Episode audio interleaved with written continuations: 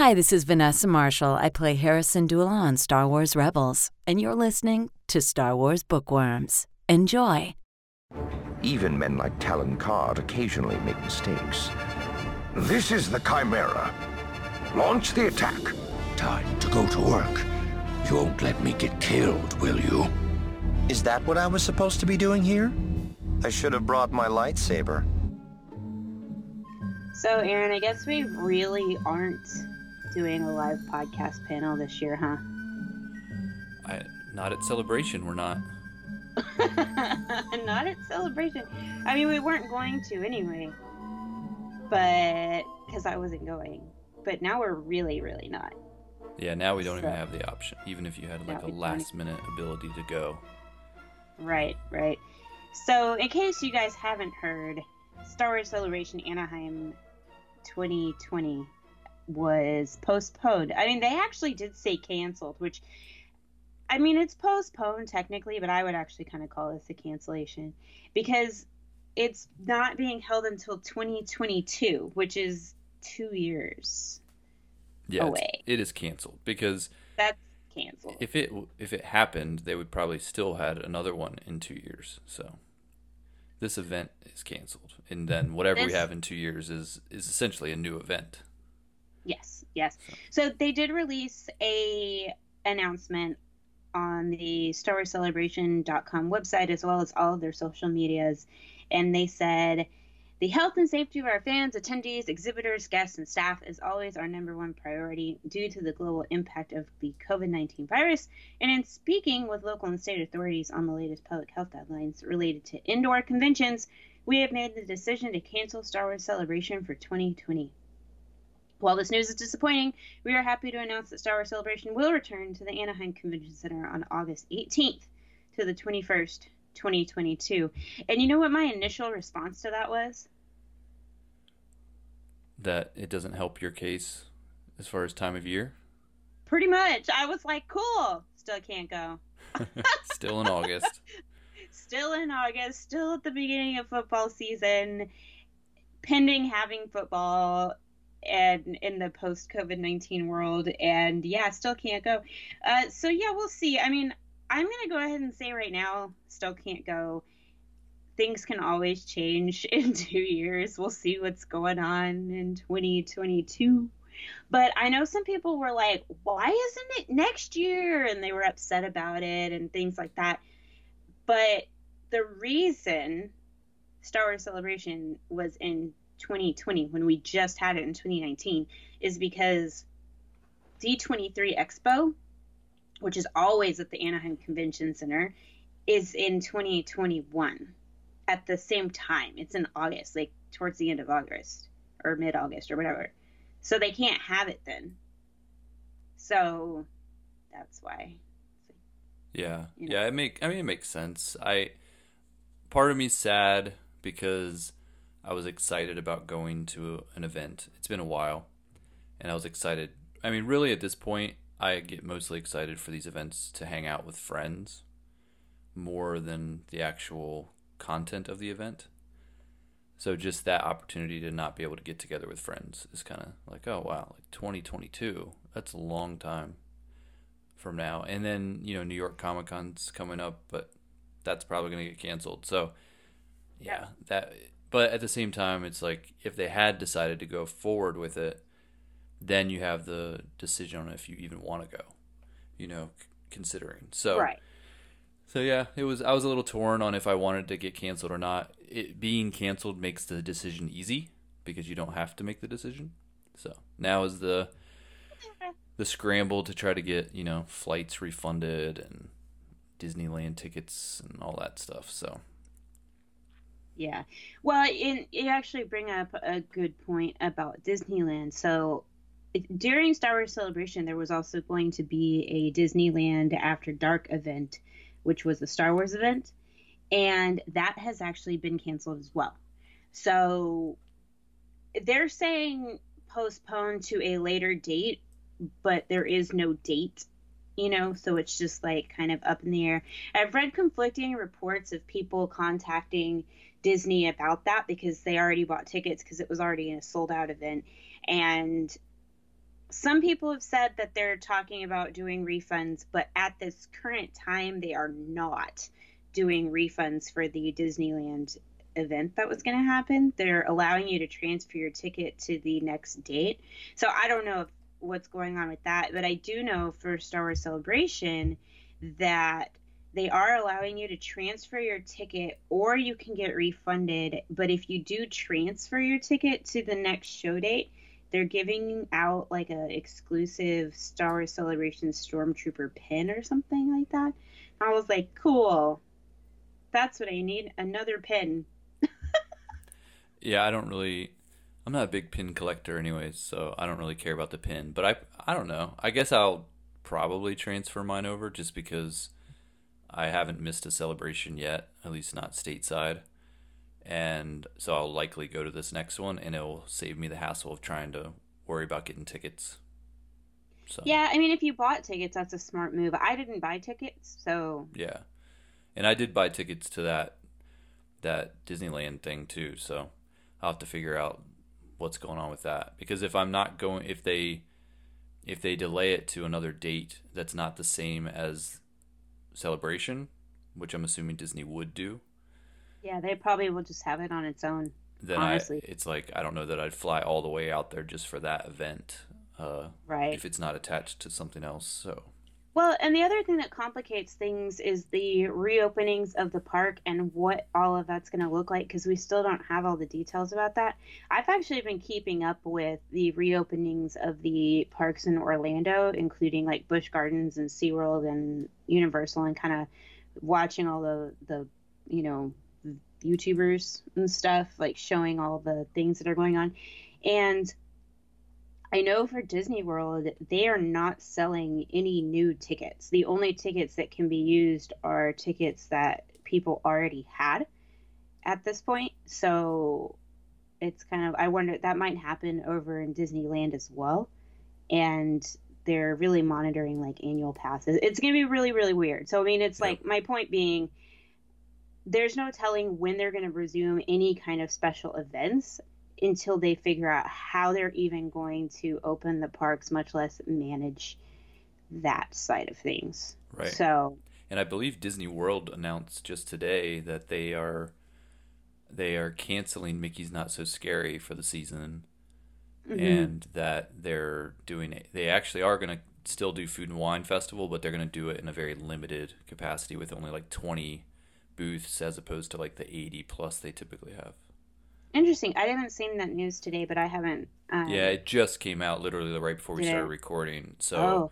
I, I, I saw that pop up, and but they're starting Food and Wine Festival early, so it's actually starting in July, um, which is much earlier than typical. But it's going to be in That's shorter, hilarious. They keep format. extending. Like Food and Wine used to be a October November thing, and now it's like let's just have it all year round whenever we're open. Well, I think because uh, Flower and Garden basically got nixed. Oh, it was just because canceled. of COVID. Then they're turning this into. They even said there's going to be like a new topiary that they haven't had before. Uh, that's going to be available for wine, you know, food and wine, which typically that would be something that they would do in flower and garden. So yeah, but I, they're kind of mashing them together so to be this really extended thing. But it's going to be a limited capacity. They still haven't announced how they're going to do ticket reservations, so it's still well. They're doing. They're not even. Yeah, they're only. They're doing reservations. And yeah. and just because you have like a hotel stay and just because you have a ticket to get into the parks or a dining reservation if it's in the parks does not guarantee you that you will get into the park. Like oh, it's going to be so weird. Yep, I know. And I'm I'm kind of on the edge of my seat because I do have that kind of stuff. So, we'll see. Yeah. I I don't.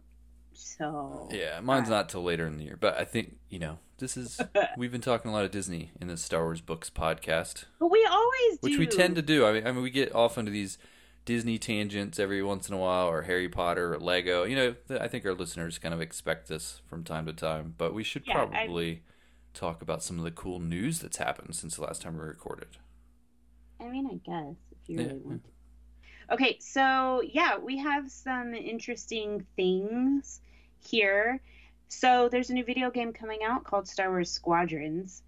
I know it's coming. I've seen some of the images, but I have not watched anything about it because I know I'm not going to play it. So, Yeah.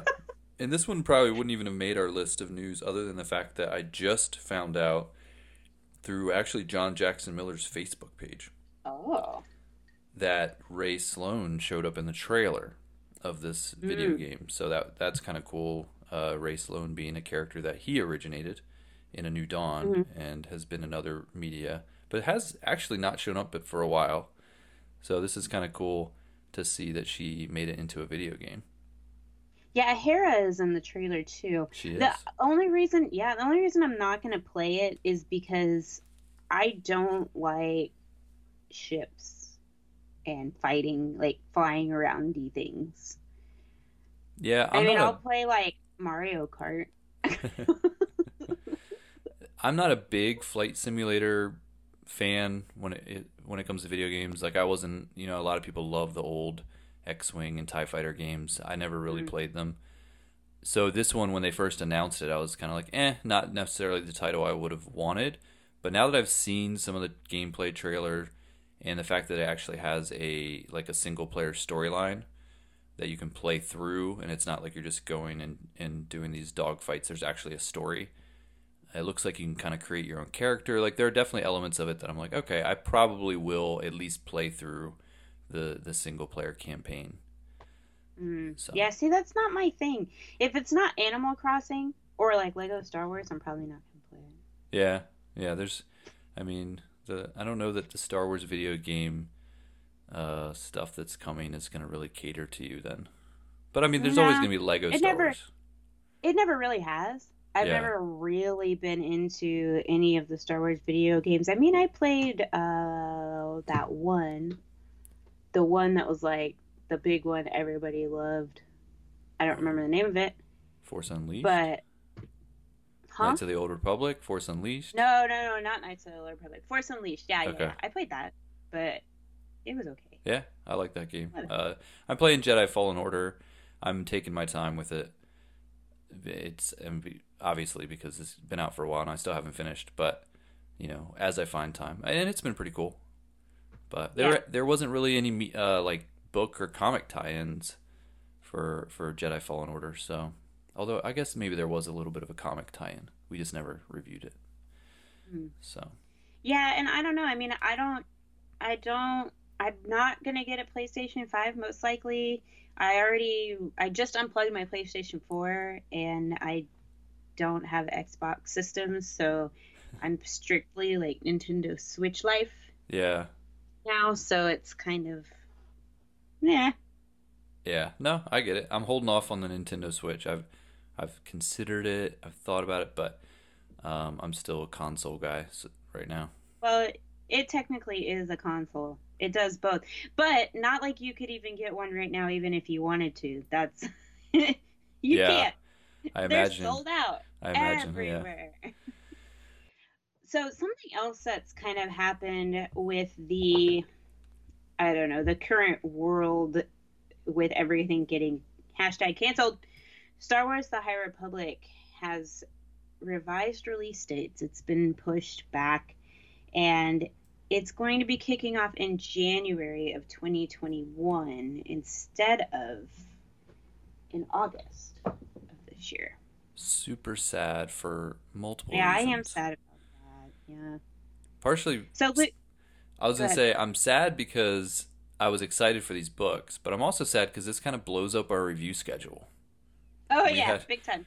we had like really planned out the whole year what books we were going to review each month and you know there were a lot of you know there was going to be a decent amount toward the end of the year of these so now that the, all of them are delayed to next year it's like okay we got to figure out what we're what we're moving into those empty slots so But in a sense, it's kind of good because in our Facebook group, we've had some requests for us to do like Star Wars Force Collector and some of these other ones that we probably weren't going to get to. So that's kind of good, I guess. yeah it- it'll open up some slots for stuff that maybe we would have skipped or maybe a couple comic volumes that we typically haven't been doing so but i was excited for these storylines uh, it's it's definitely it seems to be something that will be up my alley so I guess I'll just have to Yeah. wait a little bit longer. So Lucasfilm has confirmed new dates for the launch of Star Wars: The High Republic. Both Charles Soule's adult novel, Star Wars: The Republic, Star Wars: The High Republic, Light of Jedi, and Justina Ireland's middle grade novel, Star Wars: The High Republic, A Test of Courage, will now both release on January 5th of 2021. Claudia Gray's young adult novel, Star Wars: The High Republic Into the Dark, has moved to February 2nd of 2021. New release dates for Marvel Star Wars The High Republic series and IDW Publishing Star Wars The High Republic Adventure series will be announced later. And this information all came uh, right at the end of May. So I we still don't have a date for the comics at this point. But it's okay. They are coming. We just have to wait now. Yes. So that leaves us with uh, the the next Alphabet Squadron novel, the Yep. Poe Dameron novel, and the Thrawn novel. I think Yep. that's kind of it for That's not too bad. for novels. So Mm-hmm. Now, something else that got announced, and when it did, I was like, what? What? They're doing another one?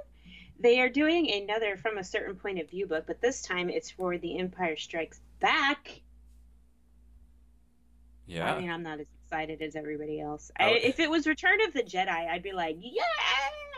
Well, I think you let slip in our last episode that, and I wanted to kind of re- rewind to this, Oh no! but What then you, but then you kind of talk, you kept talking about something else, and then it, it got too late, and I was like, well, it wouldn't make sense for me to jump back to this now. But now that you're bringing it oh, up. No, no. I'm pretty sure you said that Empire Strikes Back is your least favorite Star Wars movie. Yeah, yeah. No, that's true. It's my least favorite. Yeah. That's not. That's not news. It's at the bottom of my list. Yeah, I guess it's not news, and you've probably said it before, but I had I forgotten that about you, and it was surprising. In not not necessarily because I'm. I mean, Empire Strikes Back isn't my number one favorite Star Wars movie, like a lot of people, but it is interesting that it's your dead last. Yeah, because most people would say it'd be like you know toward the top of their list. Well, I'm not most people. No, you're not. Um, they did kind of two reveals for this. Can I say something really quick though? Yeah, yeah, yeah. something? With Empire Strikes Back being at the bottom of my list, that's not like being at the bottom of my movie list. Like if you're gonna be at the bottom of my movie list, that's like Superman, the the one with Henry Cavill when he like just destroys everything. That really crappy DC movie. Was it the first? I don't know. I don't know. I I think maybe guess. that's the first one, Man of Steel. or Batman v Superman, like those two. Yeah. Like, if you want to talk about bottom of my list, like if it's at the bottom of my Star Wars list, it's still like way at the top. But also, also, they released the Empire Strikes Back Star Wars Starbucks mugs yeah, for uh for May the Fourth, and I bought all three yeah. and I used them all. So I mean, it's not like, you know, it's not. I forget. Like I, I forget where it falls in my rankings. It's probably in the top four or five. So, uh, but it's not my favorite of the original trilogy. But so I do like the initials of it though, because when you think about it, with like Revenge of the Sith, it's like R O T S, and then there's the Last Jedi, you know, and then like just they're all. It's the only one that's like ESB, like you know what it is. I guess. You know, like Return of the Jedi, R O T J. You know, so it's like it's very the Empire Strikes Back and the Phantom Menace, TPM and ESB. It makes it really easy to know what you're talking about. So they kind of had two reveals. The first reveal they Yes, they gave did.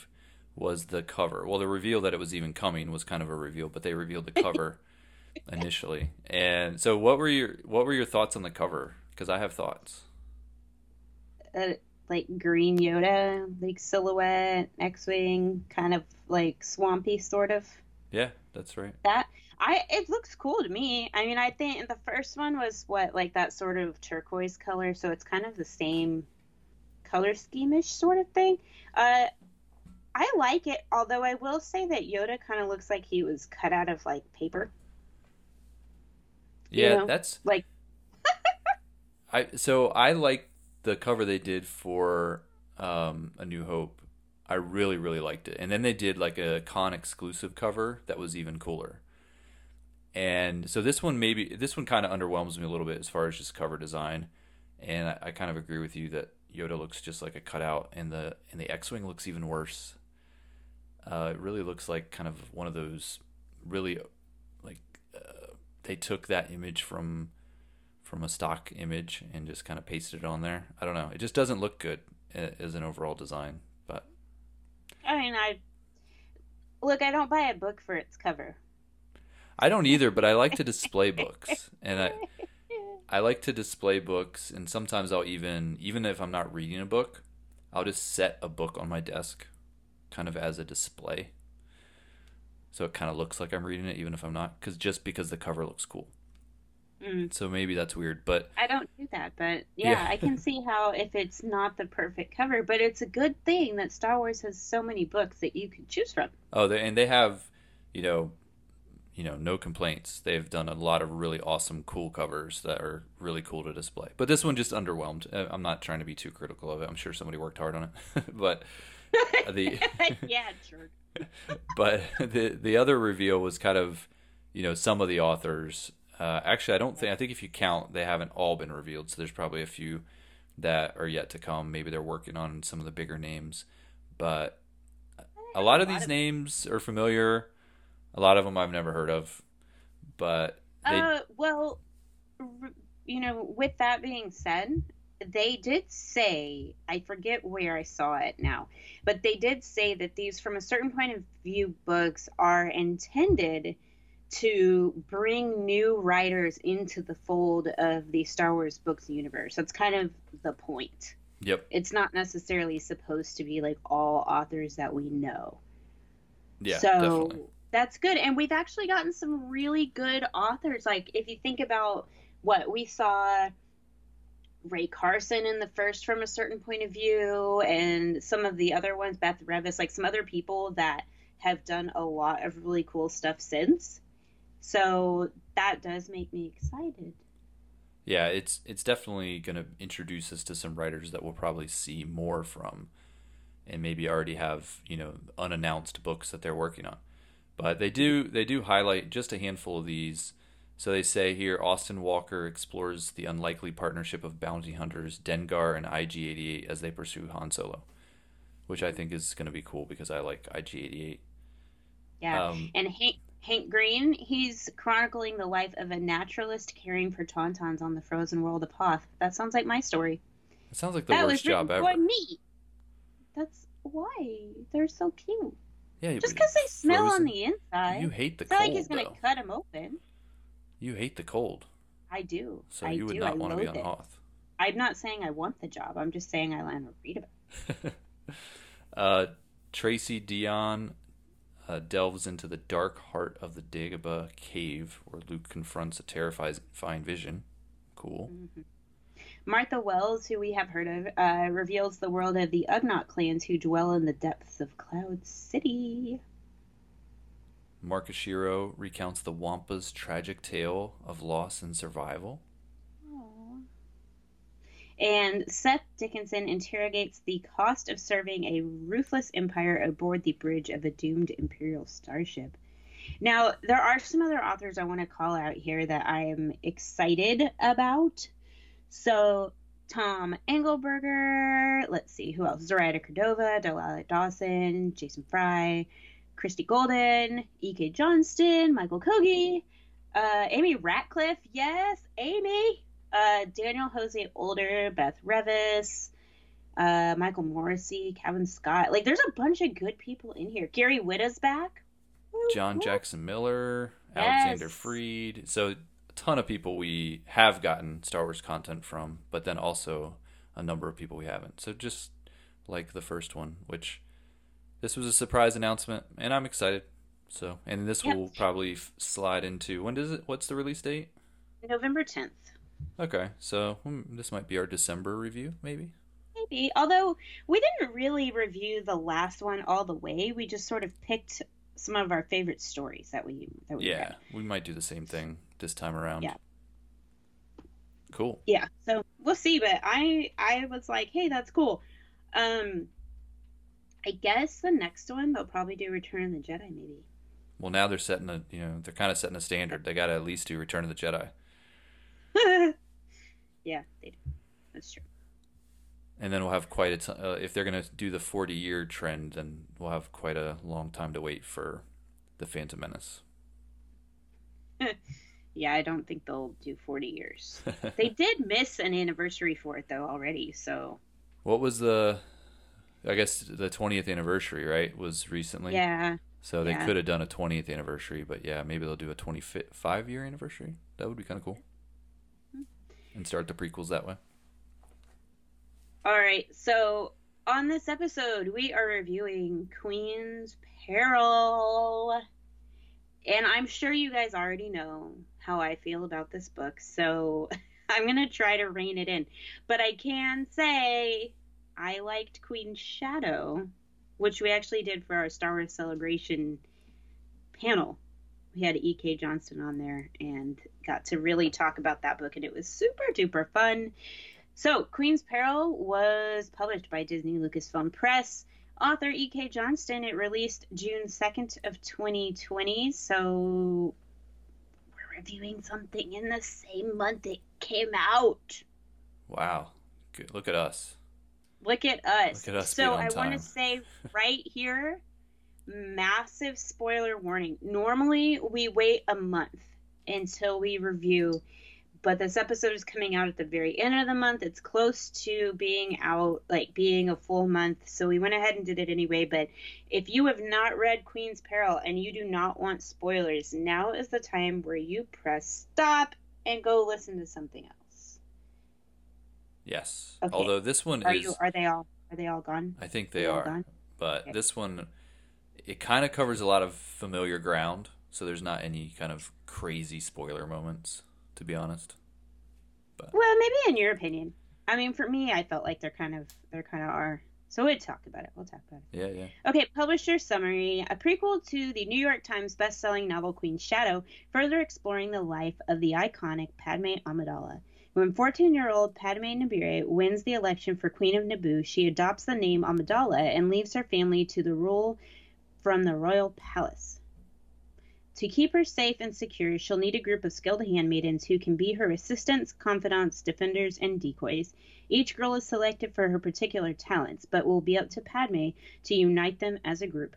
When Naboo is invaded by the forces of the Trade Federation, Queen Amidala and her handmaidens will face the greatest test of themselves and of each other. Do, do, do, do, do. So you, so I actually did quite a bit of the audiobook on this one, if not all of I it. I, think I might have. Re- I read a lot of it in the novel, but then I also did a lot of the audiobook as well. So I got a taste of both. I did all audiobook. Okay. So, yeah, and I wanted to do the audiobook because it is once again narrated by Kat Taber, and she just does a fantastic job with like she did with Queen Shadow. She did an amazing job with this one as well, and the production quality on it was just stellar. I so enjoyed it, and I mean, it was just it was really good. And speaking of, it started to play um, because I was trying to open it. It's only a six-hour audiobook, so it's not too bad, and it's just like I don't know, it's so good, and the way that she manages to do Padme's voice, Amidala's voice, and then all the handmaidens' voices, so that you can kind of tell the difference between all of them, is just blows my mind. Yes. She do I really thought she did a great job, and it's cool to hear the you know voice actor that you're typically you're used to hearing play a certain character. Um, so it was you it you know it was like you're listening to Pa- Padme, which was was cool. Um, the one thing, I the same complaint I had about like Thrawn and Vader.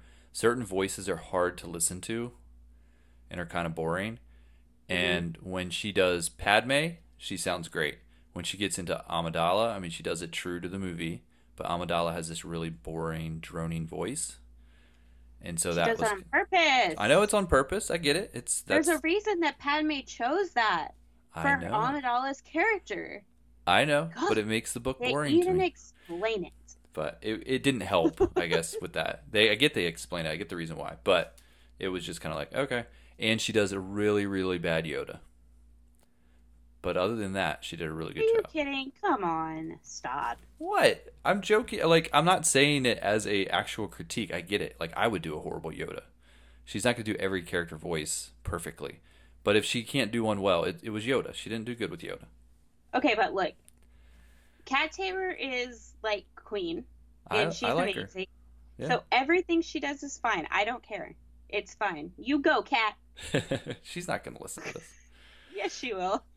She'll listen to it. I'll send it to her. I'll be like, Kat, can you listen to this? I once hung out with her in an airport, and she was really cool. So Yeah. Yeah, she's awesome. I mean, I like we're friends on the socials and in the reels, but like I'll just say like, "Hey, we reviewed it and we talked about your audiobook performance." I do have a question for her though because if she does listen to this, Kat, let me know.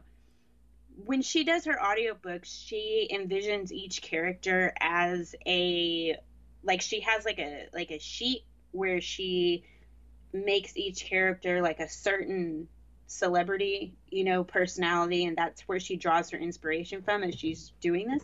So, and I I know I interviewed her for Queen Shadow, and I need to go back and listen to that because I'm wondering like, did she keep the same people this time?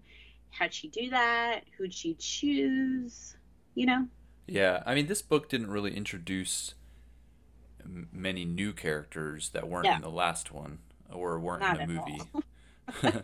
so Ah, there's a couple, but not big characters. Right. They were just kind of passing interesting, interesting things. yeah, definitely. Now, this book is amazing for someone like me who The Phantom Menace is my second favorite Star Wars movie because it quite literally overlaps the movie entirely and gives a completely different view of the movie. It's like it's like you take the movie and instead of it being from Anakin and the Jedi's perspective, it's from Padme and the Handmaiden's perspective, which is fantastic. It was so good. I was like, oh, That Okay. was, yeah, that was my favorite part of the book, actually. Um, it started out a little bit slow for me. and About the halfway point, I was kind of like, uh, I don't think I'm gonna be giving this one a very positive review. And then it started to get into the, you know, the overlaps with the Phantom Menace, and it was, it was like, oh, this is cool. Like they're showing you, you know, it's the same events, but you're seeing it from a different angle or from a different character's perspective, and and it gave a little bit more depth to what was happening on the planet of Naboo, which I thought was cool. So I did really enjoy all of the the connections with the Phantom Menace. Yeah, and you know something else I really enjoyed in Queen Shadow, we got a lot of information about the handmaidens, who they were, what their personalities were, like all of that stuff. And they talk about the selection process and they talk about some of these things that happened when she was queen.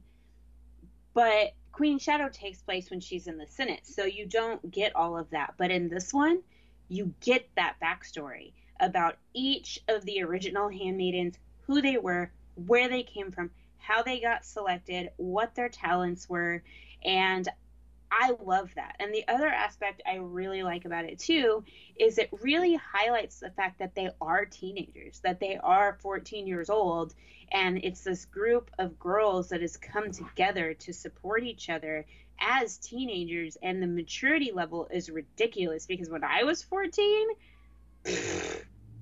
okay. Well, they kind of sold you on the idea that the people of Naboo are a bit like almost all of them are like pro- prodigies. So I, because I kind of thought the same thing. I've been around enough fourteen-year-olds that I was like, "What fourteen-year-olds act like this?" But I think that we're we're kind of meant to believe that these are they were already from a planet who had kind of this really advanced, you know, kind of civilization where they're very, you know, they they're just really skilled. But then these girls all were the top, of, you know, they were kind of the best of the best on top of that. So Unless you're Sabe and you're she's always, always second. second best. Yeah. but yeah, so I enjoyed the backstory and how Panaka was kind of going around and recruiting them. Uh, that was that was definitely interesting. Yeah, and can I just say, like, I really was quite mature for my age. You know, I wasn't on this level, but I would have liked to have grown up on Naboo because I feel like I would have fit in there very, very well, and that would have been my, like, my jam. Like, I should have been there or at Hogwarts. Those are the two places I should have been. It was either on Naboo with Padme or at Hogwarts. So, Uh, sadly for you, both fictional. But So. are they? I'm just kidding. yeah, so I love the culture of Naboo. The more we have gotten about that planet through Queen's Peril and Queen's Shadow, it has really made me wish that I could go there. It's just so, it seems like such a gorgeous, beautiful place. You know, I know it has its struggles just like anywhere else, but it just seems like it would be a nice place to live. Also, something else we get, you know, the beginnings of those inner workings with Emperor Palpatine and him manipulating Panaka. And I'm like, oh, dang. Which is kind of sad because Yeah. we uh, we know ultimately that Panaka does join the Empire. I know. And in this book, you're kind of seeing him as, you know, he's still that good guy character and very much, you know, protecting the queen is his number one priority. And he has a great and relationship really with his wife. And think he really ever turns into a bad guy character. He just he just stays with his ideals and refuses to adapt and change. yeah, he's, you know, as things change. he's misguided and and it kind of fits his personality. You know, when you see Yeah. him, he's very much a rule follower. And you know, him and Padme butt heads because of that, because she's a little bit more independent spirit and he's much more of a rule follower and kind of like you have to do it my way so I can protect you and she's like hey I I'm smart enough I can sometimes not need you you know Right. and, And I love that he tried to get Rabe to be his almost like informant into the handmaiden group. And she was like, uh uh no. She's They- like, you will not use me that way. they explain the names and kind of the even the whole the conversation around it you know it got that detailed on the moment That they decided so cool to do this with the names. And one of the things they said about the names was that the reason why they wanted them all to sound so similar was to confuse people, so they would Mm-hmm. kind of blend together. And so then I felt like I was, I'm like, okay, I'm a little vindicated because it confuses me still, and that's the purpose of it. Because I still honestly can't tell you the difference between like three or four of them. Well, and I do like the fact that Eirtaé had a little bit of a problem with this. Like, she didn't want to lose her own personal identity and become just like one of the handmaidens. And so she puts up a little bit of a fight, but as through the conversation, you really start to find out that there's reason for why she was saying what she was saying, but she did it in a she was very mature about eventually choosing Eirtaé. And then I was so glad that they really explored Sasha and Yane's relationship and that we finally get a chance to really understand that they've known each other for like their whole lives. And they kind of kept that from the group initially. And in Queen's Shadow, they talk a lot about Sasha's scars and the Right. torture that she went through. And oh my God, that part of Queen's Peril in the audiobook where she's being tortured was so hard. I started crying because in the production in the background, they're screaming of like a girl being tortured, and it's just like it hurts so deep. It's like that scene in Harry Potter and the Deathly Hallows where Hermione's being tortured by Bellatrix. Oh Yeah, that was hard to listen my to. My God, it was hard. and that's It something that to be said for the audiobook that you know just reading the book and not doing the audiobook you wouldn't have gotten that. Um, so it would maybe not have been as impactful. But yeah listening to it was was chilling to hear her Yes. screams. And then Yane has this really profound moment because uh, Mary Panaka is like, we have to do something, we have to do something, we have to get her, and she basically, the love of her life is being tortured, and she says no, and she goes into like the Amidala voice, and she's like, no, you will not do anything, you will not move, you will not act, because Sasha is making this choice to be tortured and not tell about Padme and about where they are and all the details. She's choosing that. And if they go and try to do something, they're undermining her choice. And she's like, I will not take that away from her. And I was like, dang, that's that's deep and true, but like hard. My God. Yeah in the Phantom Menace, so we see so very little of what really is happening to the population on Naboo. Yes. And you know, we kind of see what's happening with the Jedi and with Padme and with Darth Maul and Jar Jar Binks, like the kind of the main events. But really, what's happening to the general population, or even some of the handmaidens, we, it's all off camera. And so I think that's one thing this book did really well was kind of spread that out a little bit and, and show you how it affected the planet and that they were mm-hmm. running out of food and they were, you know, in these prison camps and all of this that is something that you really don't get that sense at all in the movie. So it filled in some of those blanks really well. Yeah, so in regards to the population, I love the fact that they did bring in uh, Sergeant Tonra because he is such a big character in Queen Shadow, and we know that he does exist at this point. So making sure that he was mentioned, I felt like was really good. And then some of the other things I really liked is the fact that they go into the whole asking the Gungans for help and that whole moment, like that epic moment where Sabe is speaking as the queen and then Amidala comes and she's like no I'm the queen. And they go in and really explain like the prep for that moment and all this stuff and like how it made Sabe feel when she felt like she had failed but the reason Padme decided to speak up and you kind of get the nuance of that in the movie but all of this like in-depth detail about that moment was like whoa and you don't really look at that character you know if you just watch the Phantom Menace and you've never read anything else about Sabe then you're that character is pretty bland. And so when right. that moment happens in the movie, you're just like, okay, it's just some random, you know, character that's trying to give this speech, doesn't do a great job, and Padme steps up. But there mm-hmm. was this adds so many more layers to that interaction in her as a character. So when you watch the Phantom Menace next time, you're gonna see it probably a little bit differently as you're seeing her moments and Keira Knightley's moments as, you know, as the Queen and kind of being like, oh, you know, like there's a lot going on that we didn't really see. Um, so it adds to the movies that way.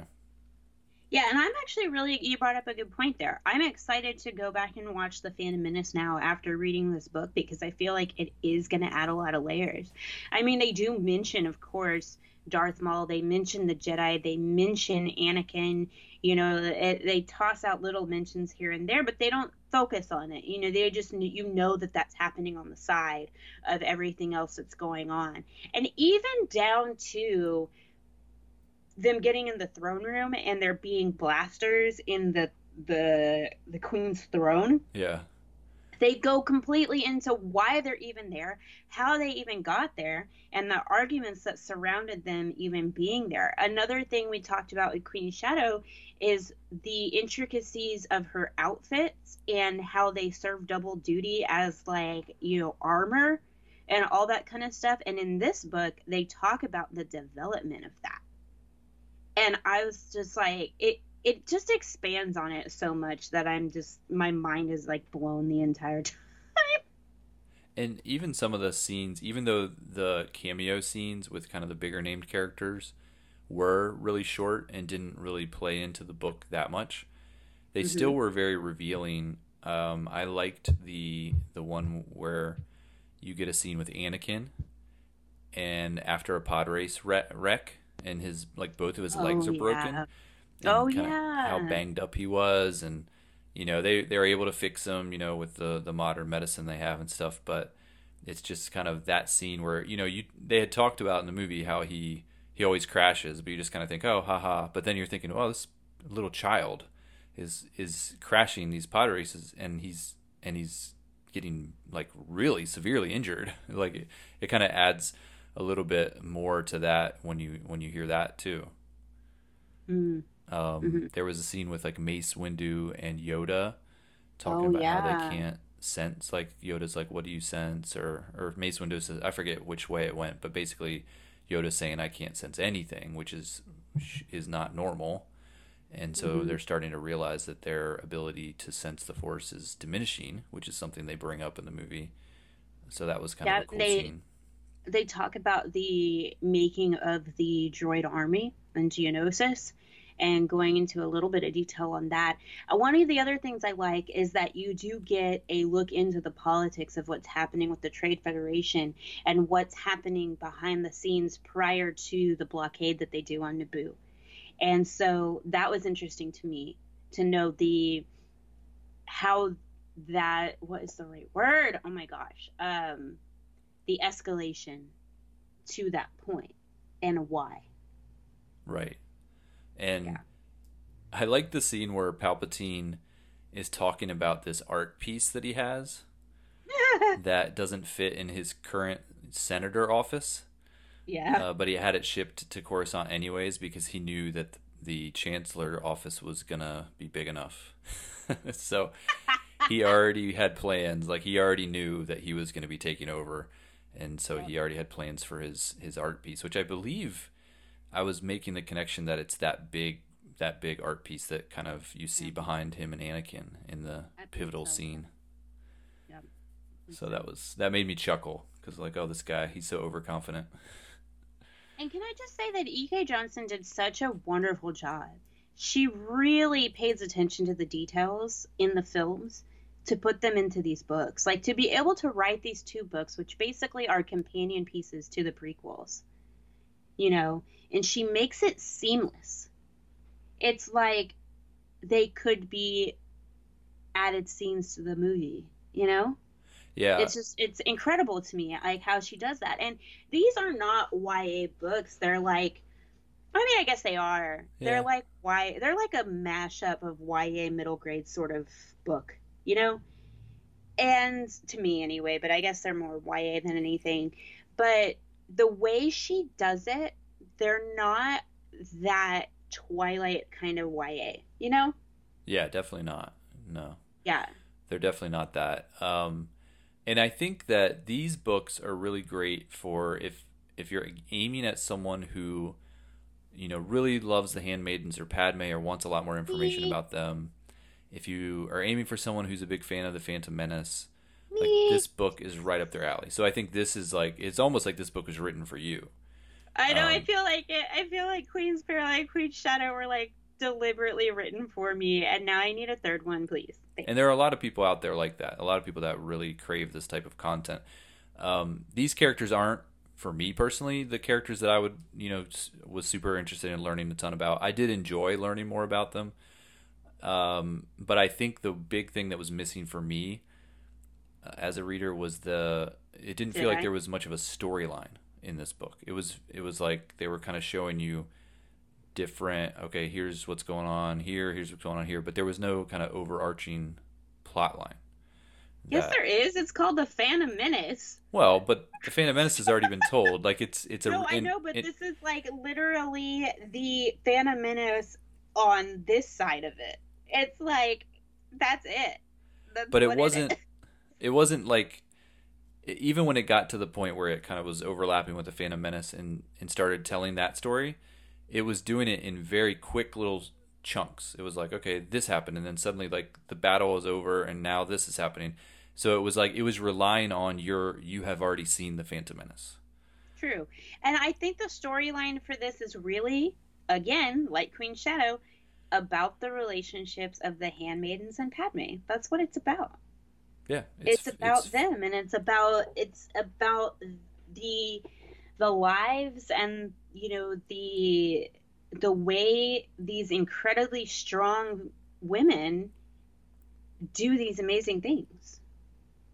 yeah that's it. That's what the story is. You're Yeah. welcome.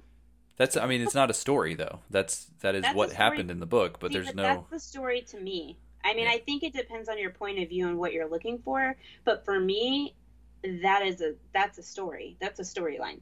Yeah. yeah. Yeah. So, and I that's what I guess my point is that for you it worked. For me, I was uh, that was missing. But we have we very often have opposite opinions on books. So, So you did make sure to post in our Facebook group about Queen's Peril and that we were doing the review. So I thought we should read. Um, I mean, honestly, we have time. We could just read all of these. I'll start with uh, Amanda Reynolds, and we can just go down. Amanda Reynolds said, "Loved it as usual." That being said, however, once the book got to the Phantom Menace, I was disappointed how it sped through the film itself. Look, there you go. Not to mention how it didn't even touch the Phantom Menace till like the last third, fourth, fifth of the book. I love the relationship between the characters and the politics, just as I did in Queen Shadow. I thought the flashes to other characters we knew were cute and enjoyable, but again, I wish they were more fleshed out. Overall, I loved it, but it felt like you could have added more to it to flesh it out, especially later on. I put this book under Queen's Shadow in my ranking of the two. I do hope we get a third Padme book to complete the trilogy. So Amanda's basically saying everything that we have said, agreeing with me, agreeing agreeing with you. she usually just agrees with you. So, So Yeah. hey, there you go. So thanks, Amanda. uh, so Jeff Vaught, I'm not sure I'm pronouncing your na- name correctly, so I apologize if I'm not. Uh, really short comment. He says he's about halfway through. He likes it a lot and makes the Phantom Menace more interesting. I want to mention Thomas Myers here. He says it's not available from the library yet. Well, Thomas, comment in our group again if you want to listen to the audiobook because I can probably lend you mine, I think. Just in case that's an option for you. Yeah, there you go. Okay, uh, Steve Cardali, he said, still reading it. Love how it's basically right before the Phantom Menace. I honestly thought it would have been like a year before with the little side stories on some of our other favorite prequel characters. Uh, Stephen Howard says, I liked it. It's interesting getting to learn more about Padme and the Handmaidens, and I think you can see an improvement in E.K. Johnston's writing. I think it's her best Star Wars book yet. All right, Michael McAllister. I really enjoyed how they tied this to the Phantom Menace. Though I was surprised how close the story was in the timeline to the films, I hadn't realized that Padme was relatively new queen when we met her in the film. That is a good point because I thought that too. I was like, oh man, she hasn't been in office very long. Uh, let's see. He continues to say it was great to learn more about the handmaidens and how they were chosen for the job. The only thing that was jarring to me was the very ending of the book. Don't want to spoil things here, but did the ending of the story catch anyone off guard? Do I not remember the I ending? don't- well, I don't know if he's just referring because the end basically ends with Leia.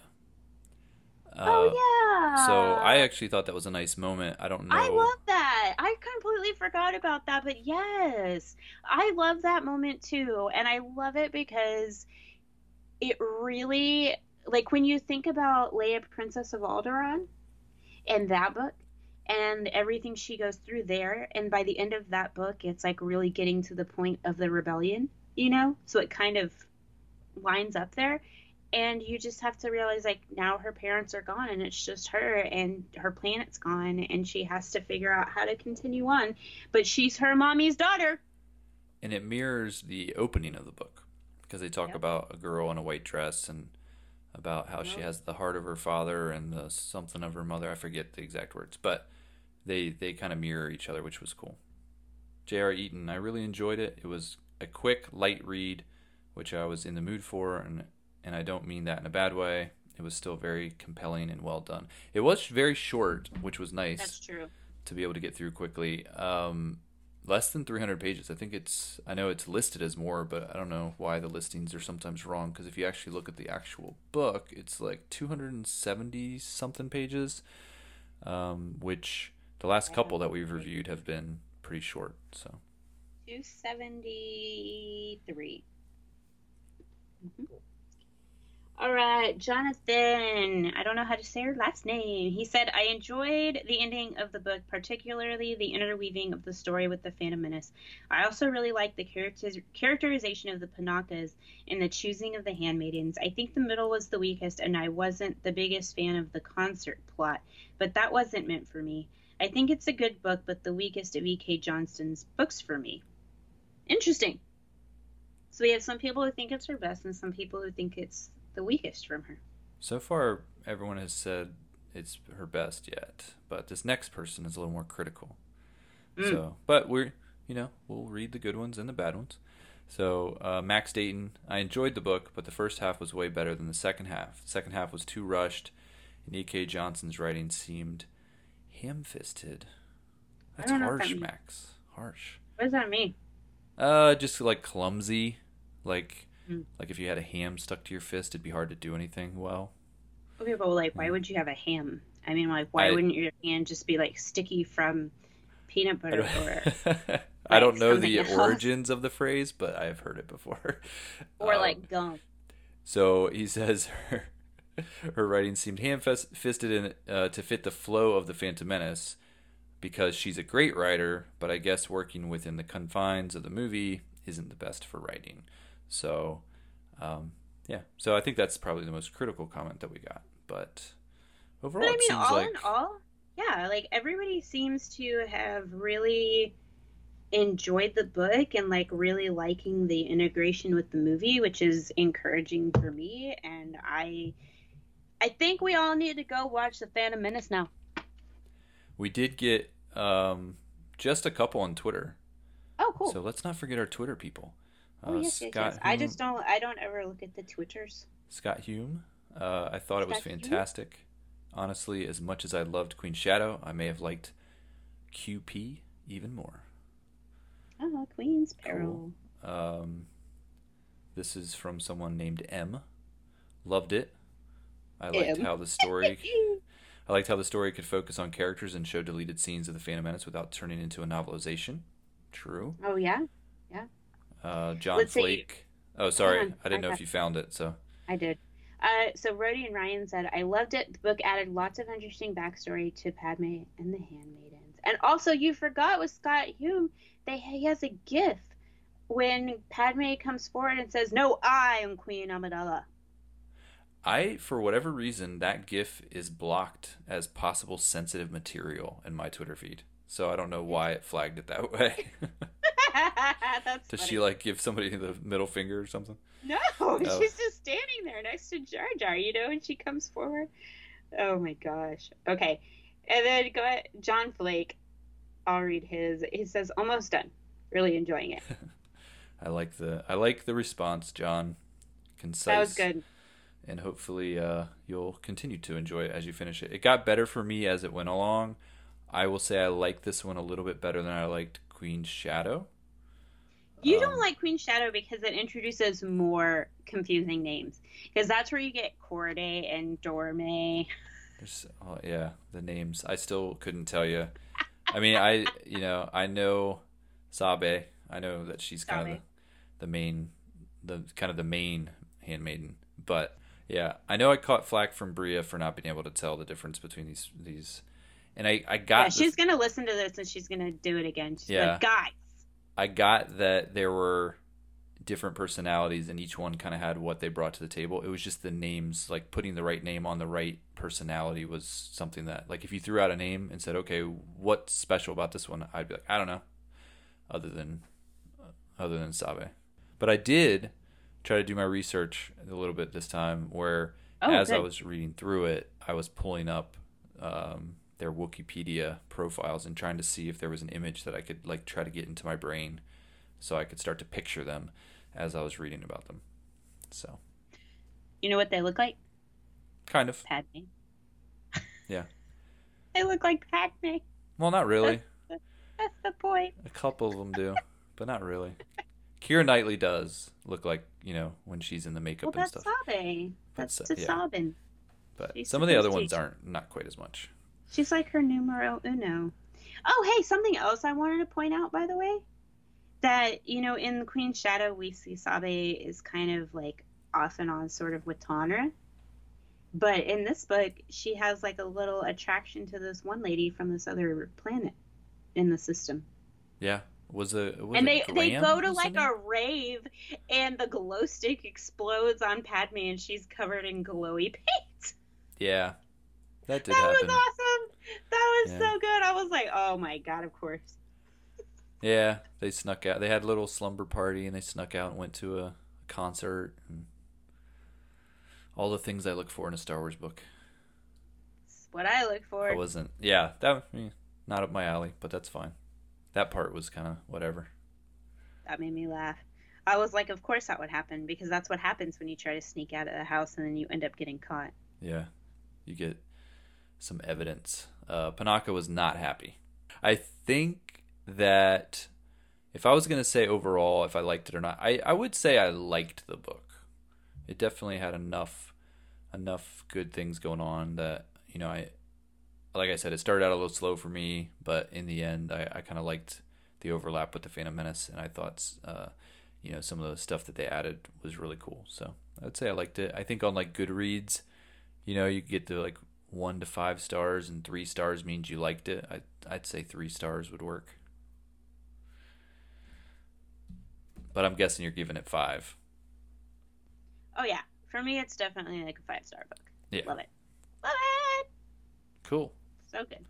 I think next up is um, because this book did not get delayed. The next book we're gonna read is Alphabet Squadron Shadowfall. Mm-hmm.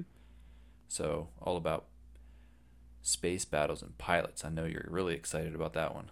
Yeah, expect whoever we had on for that episode to also be on this one. Should we should we just already plan to have a guest co-host Yes. for that one? Um, so yeah, It's not because I don't like the Alphabet Squadron books. It's just that it's really hard for me to get into, for me to have an intelligent conversation about. But I'll be on the episode. I just like, I want somebody who is more intelligent in that area than me. All right. Well, I'll put out some feelers and see if we can bring in a, a friend to help us cover Yeah. that book. Sounds great. All right. But All I think right. we are good to wrap up. Yeah. So if you guys want to get in touch with us in between shows, you can find us on Twitter. We're at SW Bookworms, or you can email us, starwarsbookworms at gmail.com. And we would love to know via email what you thought about Queen's Peril. And if you do, I'll read it on the show. And you can find us on Facebook, facebook.com slash Star Wars Bookworms, and our Facebook group is also there. And that's where we got all these comments that we read today and on Twitter. So if you want to participate and give your opinion about some of these books that might uh, make it onto the show, check out our Facebook group. Yes, please. And you can find us on Apple Podcasts or wherever you listen to us. And please leave us a review. And you can find Teresa on Twitter and Instagram at Ice Cold Penguin. And and, And- TikTok. I don't know. I, I deleted the TikTok app for my phone. Uh, I gave it a try, but wait, I, you did? I had it on my phone, but I never signed up for an account, so I was able to kind of like I could go on and view some TikToks, and I was gonna see if it was for me, but I quickly realized it wasn't. So at Ice Cold Penguin, right? Yep. I'm at AV Goins on Twitter and Instagram as well. And until next time. Keep on reading, and may the Force be with you.